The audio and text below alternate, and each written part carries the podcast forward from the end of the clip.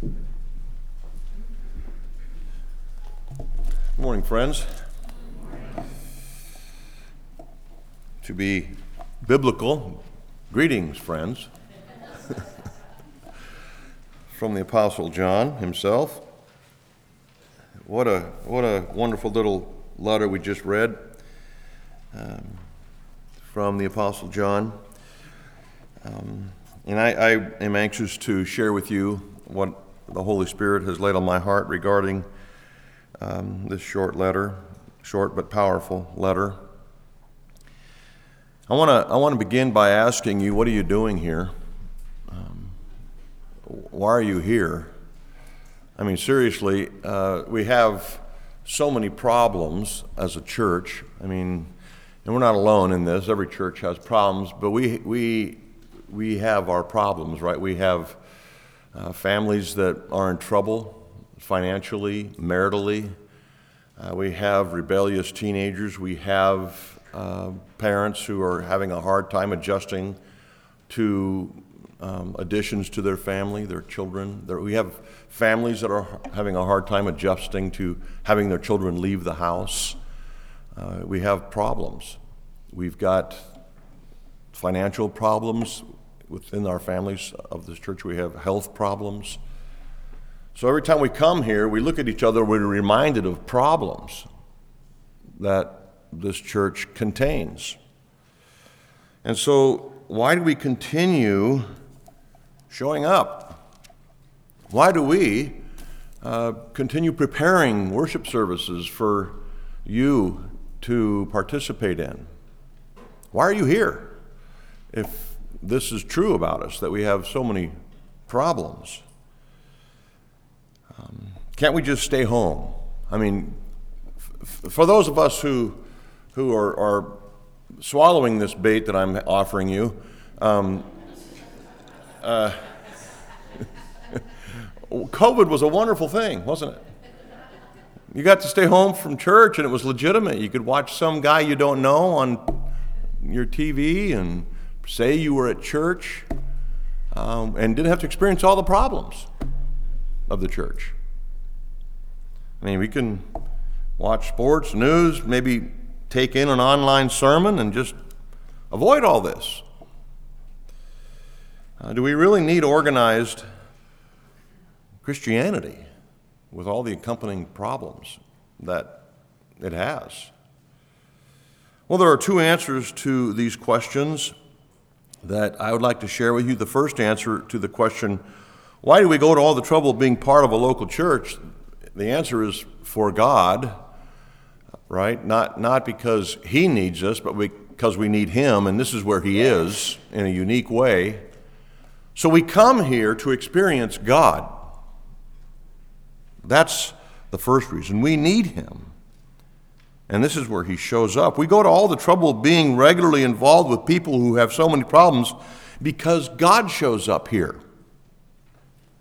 It's here that God dispenses His grace to His people. It is here on Sunday mornings where the Holy Spirit works in ways that He does not work anywhere else from here. Listen to this verse if you don't agree with what I'm saying that, that God works here unlike anywhere else in your life. Listen to this Psalm 87 2. The Lord loves the gates of Zion more than all the dwelling places of Jacob. Well, what were the gates of Zion? David in the Psalms repeatedly referred to the gates of Zion. I will enter his gates with thanksgiving in my heart. I will enter his gates with praise. And entering the gates of Zion was simply a reference to the corporate worship of Israel. That's what the gates of Zion referred to. What were the dwelling places of Israel? The individual homes of Israelites. The Holy Spirit tells us in Psalm 87, verse 2, that the Lord prefers the gathering of his people than the individual experiences of believers. This is very important for you to hear. Why does God prefer the gates of Zion over the dwelling places of Jacob?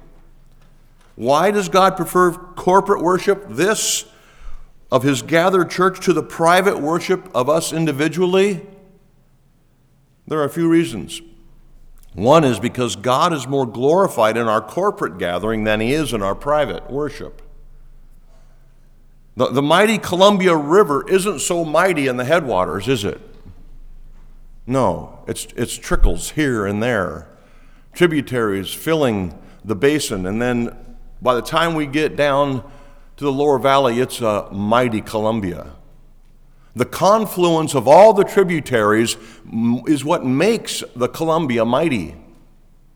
It's the confluence of our worship and praise on Sunday morning is what makes our praise glorious, more glorious to God than when I sit at home with my Bible open, worshiping and praising Him. The Lord prefers the gates of Zion over the tents of Jacob. And so, one of the reasons we ask you and remind you week after week to join us in full worship is because this gathering brings Him the most glory. You can sing for all your worth in your private worship, but when we get here, it's us praising God together, which is, according to Scripture, more glorious. It's also here where God's people work out their salvation for the good of others, which brings him more glory and joy. You remember Philippians 2:12, Paul wrote to work out your salvation, and who was he telling that to? Individuals? No. You was plural. All right? Work out your salvation is the plural you in Philippians 2. In other words, work out your salvation in the context of the church. All right? You, you need to worship at home. You need to grow in your faith at home and in your private life, your thought life. But the, the command of Philippians 2:12 to work out your salvation is given in the context of the local church. Here is where we work out our salvation. Here is where we exercise the gifts. Here is where we love one another. It's hard to do the one another's of the New Testament if you never go to church. It's impossible, in fact. So, the first answer to why we come to church is because God meets us here in a unique and edifying way that you can't experience at home. The second possible answer to the question, why come to church, could be, well, for self. I come for me, which is fine if you think of it in, in terms of uh, the Christian hedonist concept that John Piper writes of in his book, Desiring God. But I'm talking about the, the selfish, selfish reason. Um, the first answer about the pursuit of God and the, the good of others. Um, the second answer is about self. So the motivation of self in church attendance, a church attendance isn't as uncommon as I'm making it sound. Uh, the focus on self is about your own efforts to impress God or to impress people. Why am I here? To, to get brownie points from God and to impress my, my fellow believers. This, this is what I'm talking about. The second answer uh, could be. Impressing God is about our efforts to gain His merit, uh, to win his favor. Look, God, I've been in church three straight weeks. Um, to impress people is about showing up to impress the wife, the, the kids, the pastor, the elders, etc. Or, or to selfishly try to gain authority, status, prestige, or to promote your business, all for personal benefit. It's about self. So either you're here for God to, and receiving from Him, or you're here for self. Today we're going to see from 3 John that there are two ways to view church. One is for God and the joy of his people, and the other is for self, the exaltation of self. And so the way you choose will either help or hinder the cause of Christ. Now, ultimately, there is nothing that can interrupt the cause of Christ because he's sovereign, right? But I, I, I say it um, for our purposes this morning in how we experience Christian life.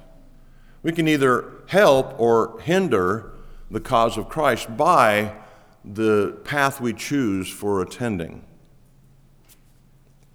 So you just heard 3 John read, um, and if you were paying attention, we heard of three individuals. If I were to give you a test, could you repeat them without looking? The three individuals that are listed here Gaius, right? Diotrephes, and Demetrius. And I practiced saying that without looking at my notes so you would believe me. yeah, I get it. Um, but these three individuals illustrate two paths.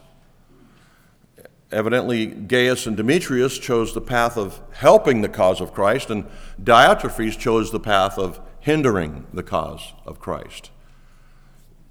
Gaius and, and, and Demetrius were about uh, attending and, and pursuing God and the joy of his people. Diotrephes was about the pursuit of self. That was his view of church. So let's look at these um, two ways, these two paths that we might choose for church attendance. And the first of helping the cause of Christ, which was demonstrated by Gaius and Demetrius.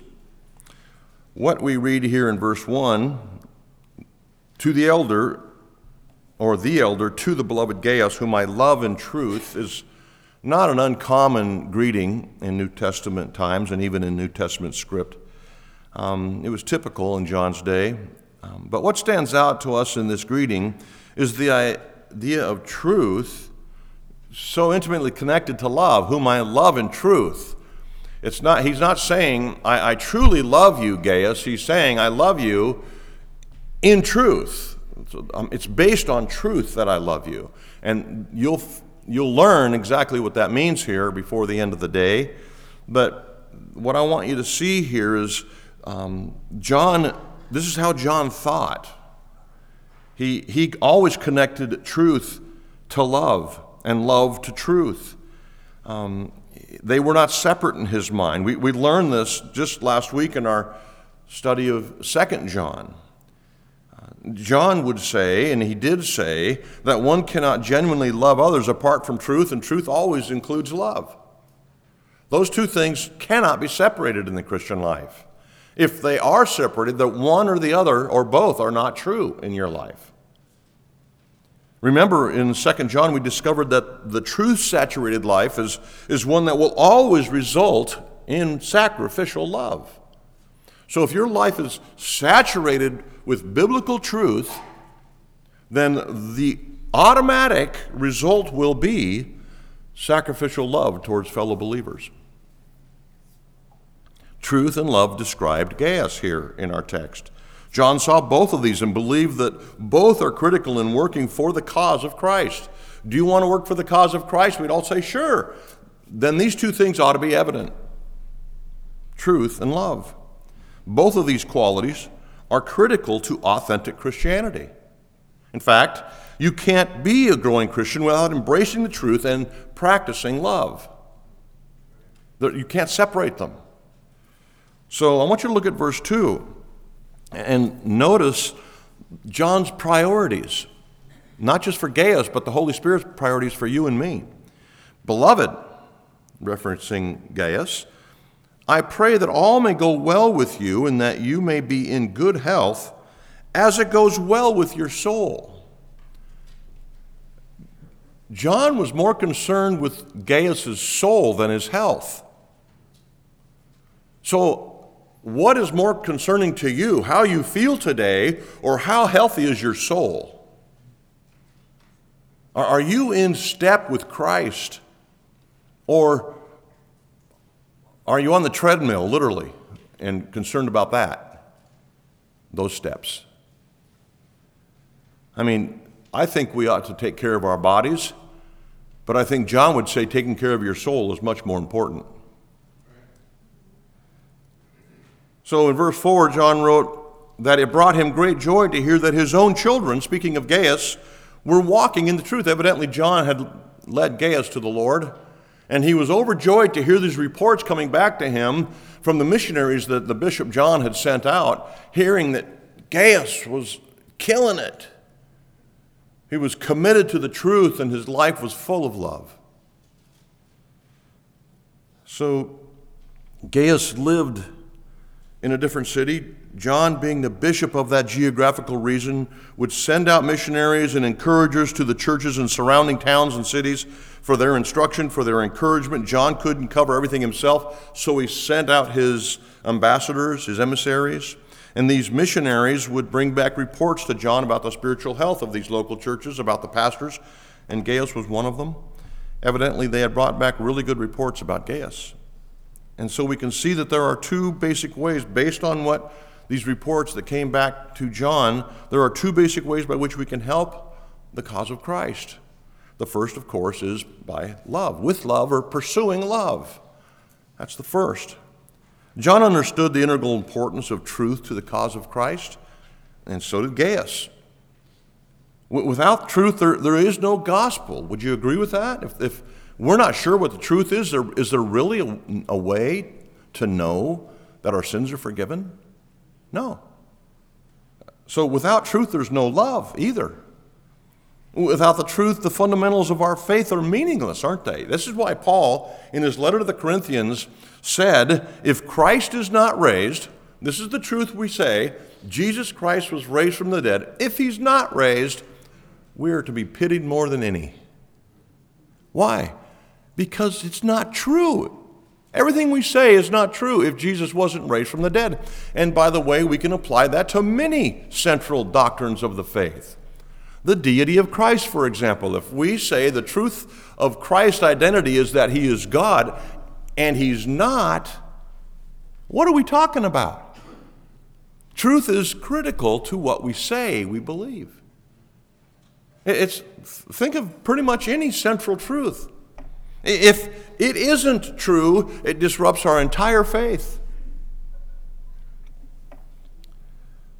Evangelism, for example, makes no sense without the truth, does it? Spiritual growth is impossible without the truth. Why? Because we say the truth is that the Holy Spirit converts the heart and then takes up residence in us and begins the sanctifying process, which we call spiritual growth. That is impossible if the truth of the Holy Spirit's presence isn't true. and so we, we go through the, the realities of our faith, like the Lordship of Jesus Christ. If He isn't Lord, then what are we doing here?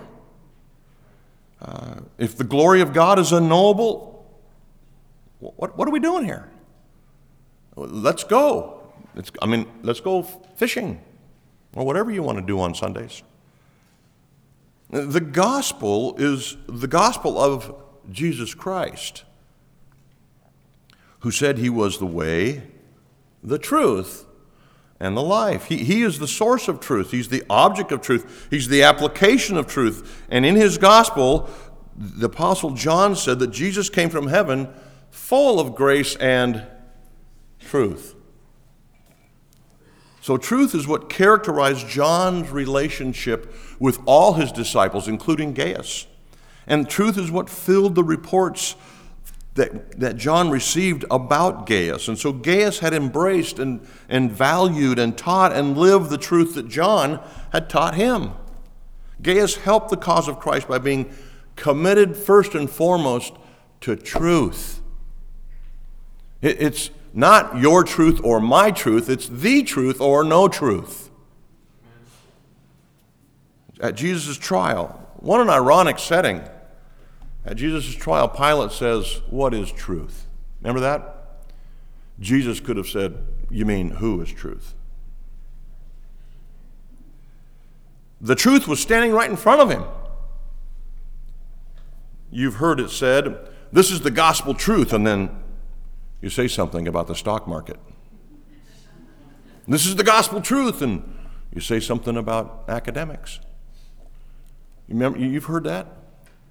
Well, here's the gospel truth God is holy and perfect, man is not, and because of this, we're separated from him and stand condemned before his righteous judgment. But because of God's love and mercy, Because of his love and mercy, he came to earth as one of us to live a sinless life so that he could die a sacrificial and substitutionary, death on our behalf for those who would put their trust in him alone. If we turn from our agenda and embrace his agenda, embrace him, his death covers the judgment of eternal death due to us, and his resurrected life is the promise of our future. That's the gospel truth. Everything else is just a a byword. So, to experience the amazing grace of the gospel of Jesus Christ, we must turn from our sin and embrace this Savior named Jesus and walk according to the truth that He is, in fact, the Lord of heaven and earth. You can't say He is my Lord and Savior if He's not your Lord. So, helping the cause of Christ begins with truth, and then we see here in the text that it moves to love. We, we help the cause of Christ with love, which is the application of truth, by the way. Gaius helped the cause of Christ by his love. Those who help the cause of Christ are those who love in, in every situation. In verse 5, the Apostle John, it, says here, commended Gaius because of his faithful service to other Christians. Look at verse 5. Beloved, it's a faithful thing that you do in all your efforts for these brothers, strangers as they are. He's being commended by the Apostle John for loving the brothers. So let's look at, at who Gaius loved. It says that he loves strangers, verse 5. How good are you at loving strangers? He loved them because they were faithful Christians serving the cause of Christ. Even though Gaius didn't personally know these believers, he loved them. Why? Because they were interested in his Savior. Our love for other believers should be based on the fact that they embrace Jesus, not that they enjoy the same sports teams that we do, or that they have kids the same age as our kids. Our deepest connection with one another, Christian brothers and sisters, must be a spiritual one. We can truly love those in the family of God with whom we have nothing in common other than our bond in Christ. Uh, these Christians, strange as they are, may be ethnically different. They may come from different geographical locations. They may have different backgrounds, different, be of a different generation. You know what? Let me, let me say something to you people who are in different generations. You can actually enjoy each other. As weird as that sounds. You can enjoy old people. And old people, for the most part, can enjoy younger people. they can watch them run. yes. Things like that. Friends, we can have all sorts of differences, but if we are bound together in Christ, we can actually love each other as, as love is defined by God. You remember what Jesus said in John 13, right in the upper room, in his command? To love just as I loved you. He goes, All will know that you're my disciples if you do this, if you love one another. So, loving each other is, not only brings glory to God, but it expands, helps the cause of Christ. It, it's an evangelistic tool. When I love you as a brother or sister in Christ. Why did Gaius love? Look at verse 7. We just saw who he loved. He loved strangers. So we can do that. Why did Gaius love? Look at verse 7. For they have gone out for the sake of the name, accepting nothing from the Gentiles. Why did he love them? Because they were up to evangelism. They were up to spreading the good news of Jesus Christ, and so Gaius loved them. That's why they had left their homes for the purpose of spreading the good news of the gospel of Jesus Christ. In verse 8, Look at this verse. I want to make an application from the principle that's clearly stated here. Therefore, you, you might want to circle the, the number 8 here or underline the entire verse. Therefore, we ought to support people like these. Who? Strangers that are spreading the gospel. And they don't have to be strangers, they can be people sitting in this room that you know and love already. Therefore, we ought to support people like these that we may be fellow workers for the truth. Now, you can read right past that sentence and not have it impact you the way the Holy Spirit wants it to impact you. So I want you to listen here. We need to support those who work for the cause of Christ. We need to support those who work for the cause of Christ. You may lack the courage or the opportunity because of job, finances, family, or other, or maybe even the ability to go overseas for the cause of Christ. But, but those who support those who do go, what does John call them? Fellow workers. Fellow workers. what does this mean? Friends, listen to this amazing statement. You may not be able to go overseas to personally take the gospel to the unsaved in Mexico or Indonesia or Togo or Othello, but you can be a fellow worker with those who do. A fellow worker. How is that? By supporting them, being a fellow worker means that you have an equal share in the work and in the reward. That's what a fellow worker is.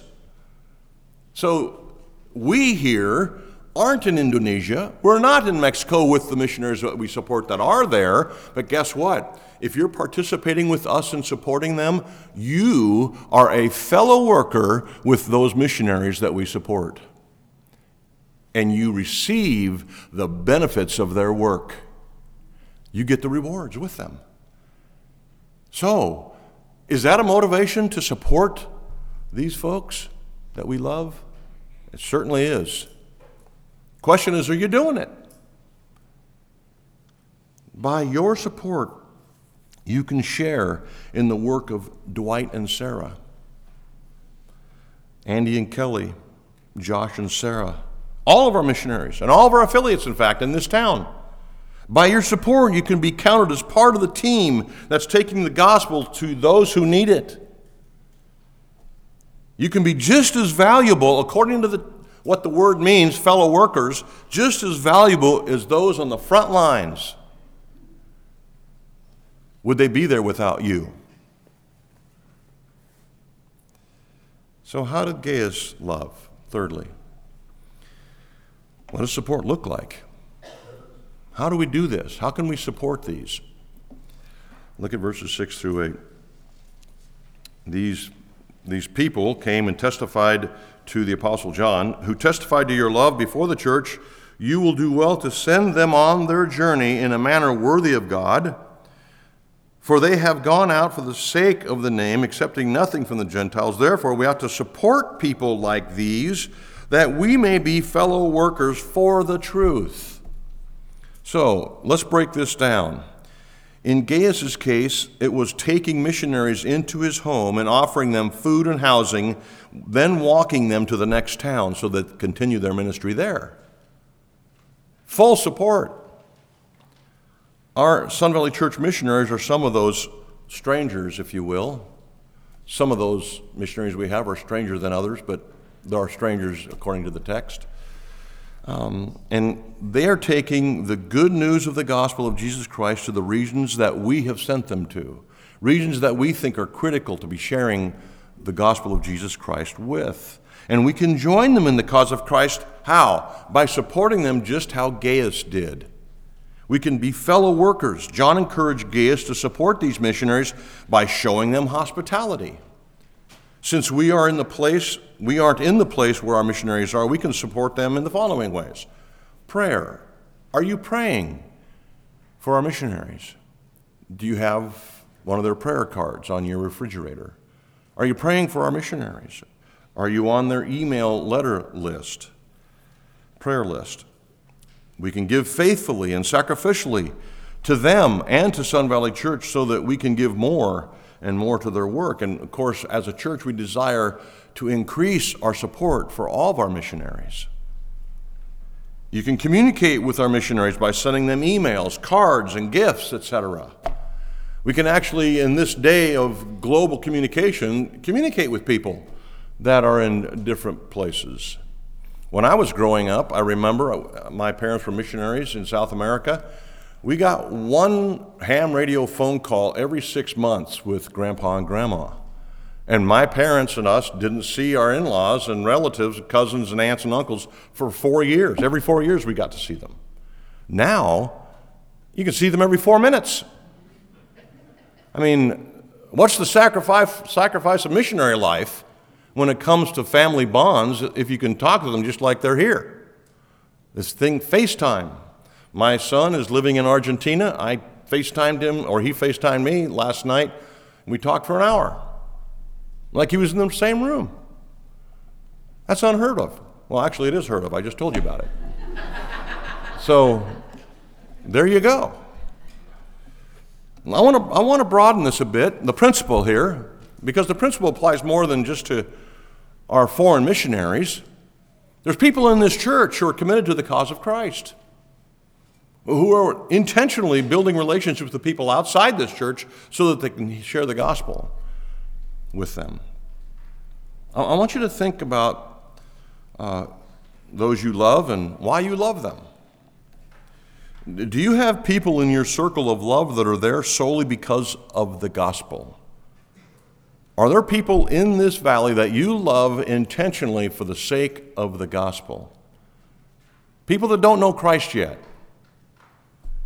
Do you have any people in your life that wouldn't be there except that you are a Christian trying to promote the cause of Christ in their life?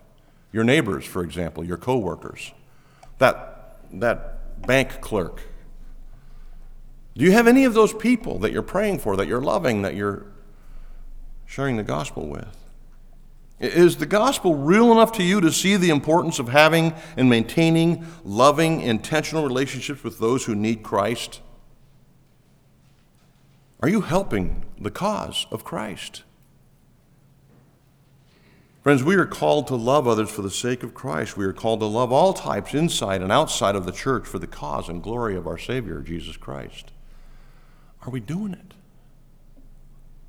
So, how can we love those immediately around us? How do we do it? Well, first of all, you got to be friendly. You know, friendly. Are you a friendly person? Or do your neighbors and coworkers and the clerk at the bank think you've been weaned on a dill pickle? Which is it? Are you a friendly person? Um, Romans chapter 12, verse 13 says, contribute to the needs of the saints and seek to show hospitality. It's commanded, friends, not just of the saints, but of the ain'ts. Are we pursuing the advancement of the gospel? Then there's the one another's of the New Testament. Last count, about 35 of them. Love one another, pray for one another, exhort one another, be patient with one another etc. These are all ways that we can help the cause of Christ. This is these things that I've been talking about are what would be falling under the category of Gaius and uh, Demetrius, reasons for participating in the body of Christ. Now let's look at the other side, the other path, hurting the cause of Christ. Look at verses 9 and 10. I have written something, I have written something to the church, but Diotrephes, who likes to put himself first, does not acknowledge our authority. So, if I come, I will bring up what he is doing, talking wicked nonsense against us.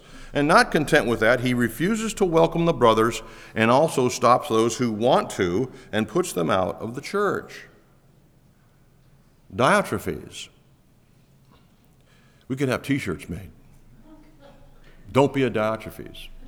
People, what is that?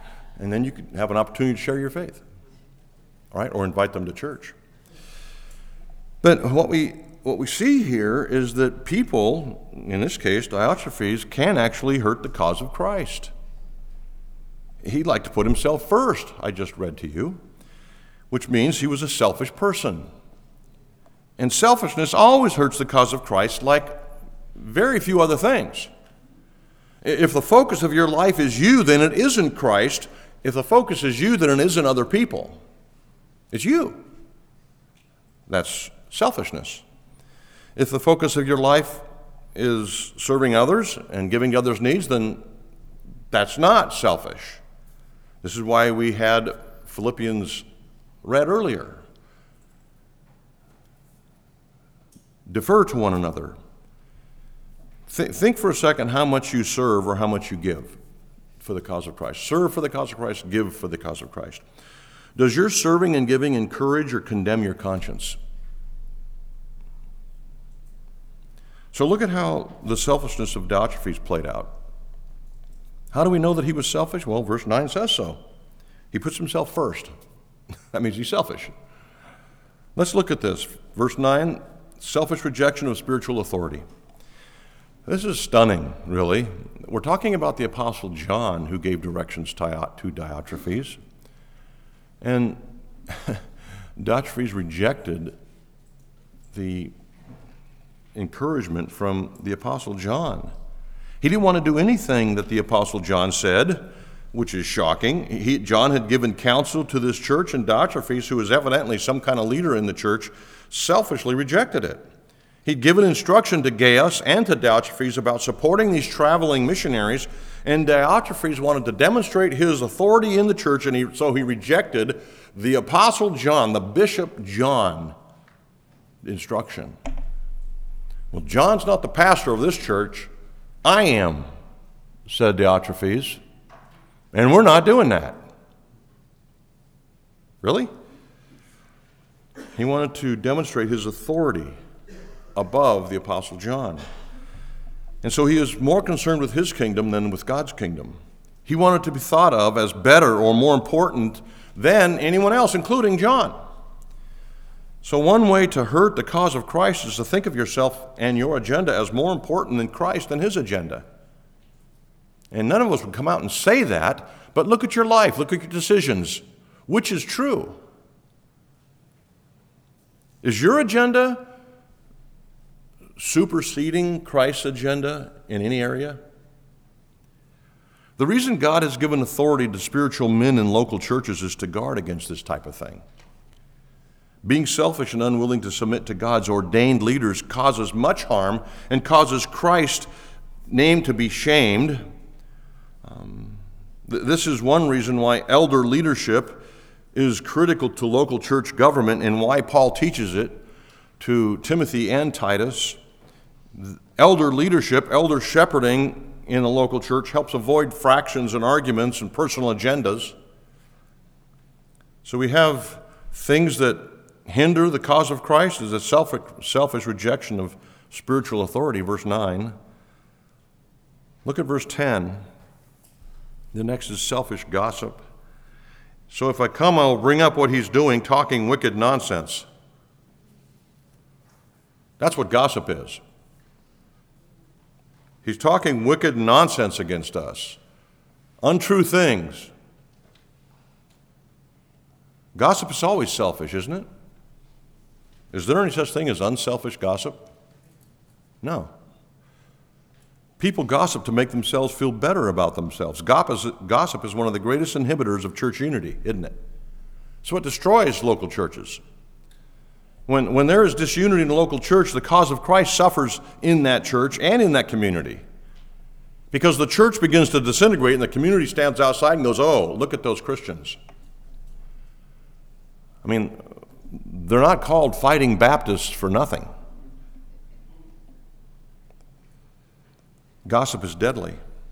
There are ample and clear prohibitions against gossip throughout the Bible, including here. Jesus and the apostles spoke about the danger of it. The reason that God is so concerned with this particular sin of gossip is that it is a cancer to a local church and will kill it if left unchecked.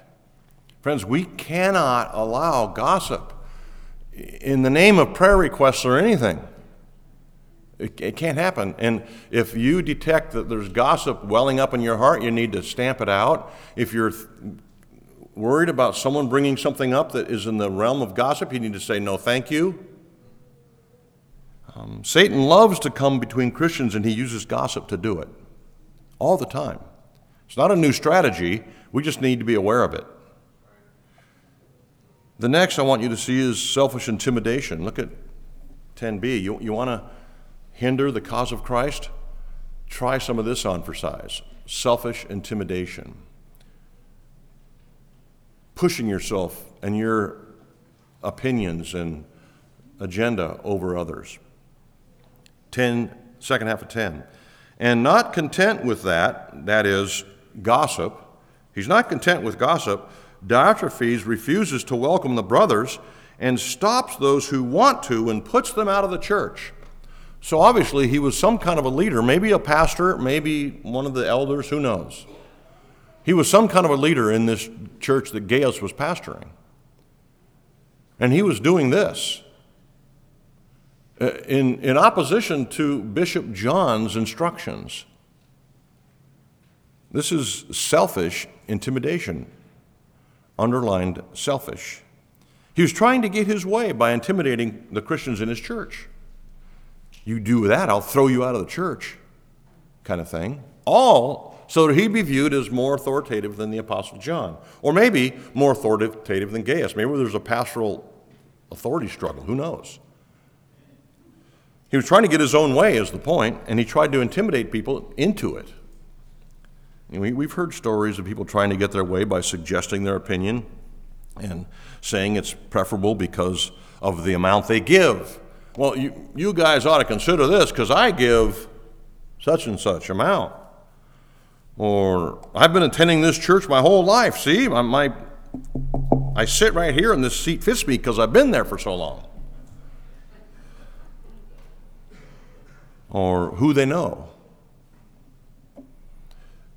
I'm personal friends with one of the elders, so my opinion kind of rules in this small group. Of course, we would never say it like that, but we may think it and practice it. Friends, we hurt the cause of Christ by being selfish, and we help the cause of Christ by embracing truth and practicing love. And so the instruction and warning of verse 11 is particularly important to heed. Look at verse 11. Beloved, do not intimidate evil, but imitate good. Whoever does good is from God. Whoever does evil has not seen God, which means he doesn't know him. That's what John is saying about Diotrephes. If this is your MO, you don't know God. Imitate who? good. Good examples, Gaius type examples, Demetrius kind of examples. Imitate good, not evil. Don't be a Diotrephes. we have two models to choose from here in this short letter, two paths from which to live our lives. Which one are we going to, which path are we going to take? Who are we going to imitate? in this church, right now, in the lobby, on the way out to your car or to Sunday seminar? Who are we going to imitate? Friends, and here's, here's the thing that I, I need to conclude with. Uh, whatever path you choose, you're setting an example for someone watching you. So if you, if you choose the path of helping the cause of Christ, then you'll encourage those around you to do the same. If you choose the path of pursuing self in your attendance and hindering the cause of Christ, you're influencing those also who are watching and are close by. Let's pray. Father, we want to take note of this serious and short letter from the Apostle Paul. Thank you for the clear direction it gives us concerning um, the correct path to choose, the correct example to make. Father, I pray Sun Valley Church will be a church that's full of people who aren't pursuing selfish agendas, but pursuing Christ, who are, who are in hot pursuit of love and, and truth. God, help us to be that church who submits to Christ in every area of our lives. Help us to be people who come to church for the, the blessing that God grants his people in the corporate setting and, and for the joy of encouraging other believers around us who are here. Father, help us to be a church that brings glory and joy to your heart. And I pray this in the name of our Savior, Jesus Christ. Amen.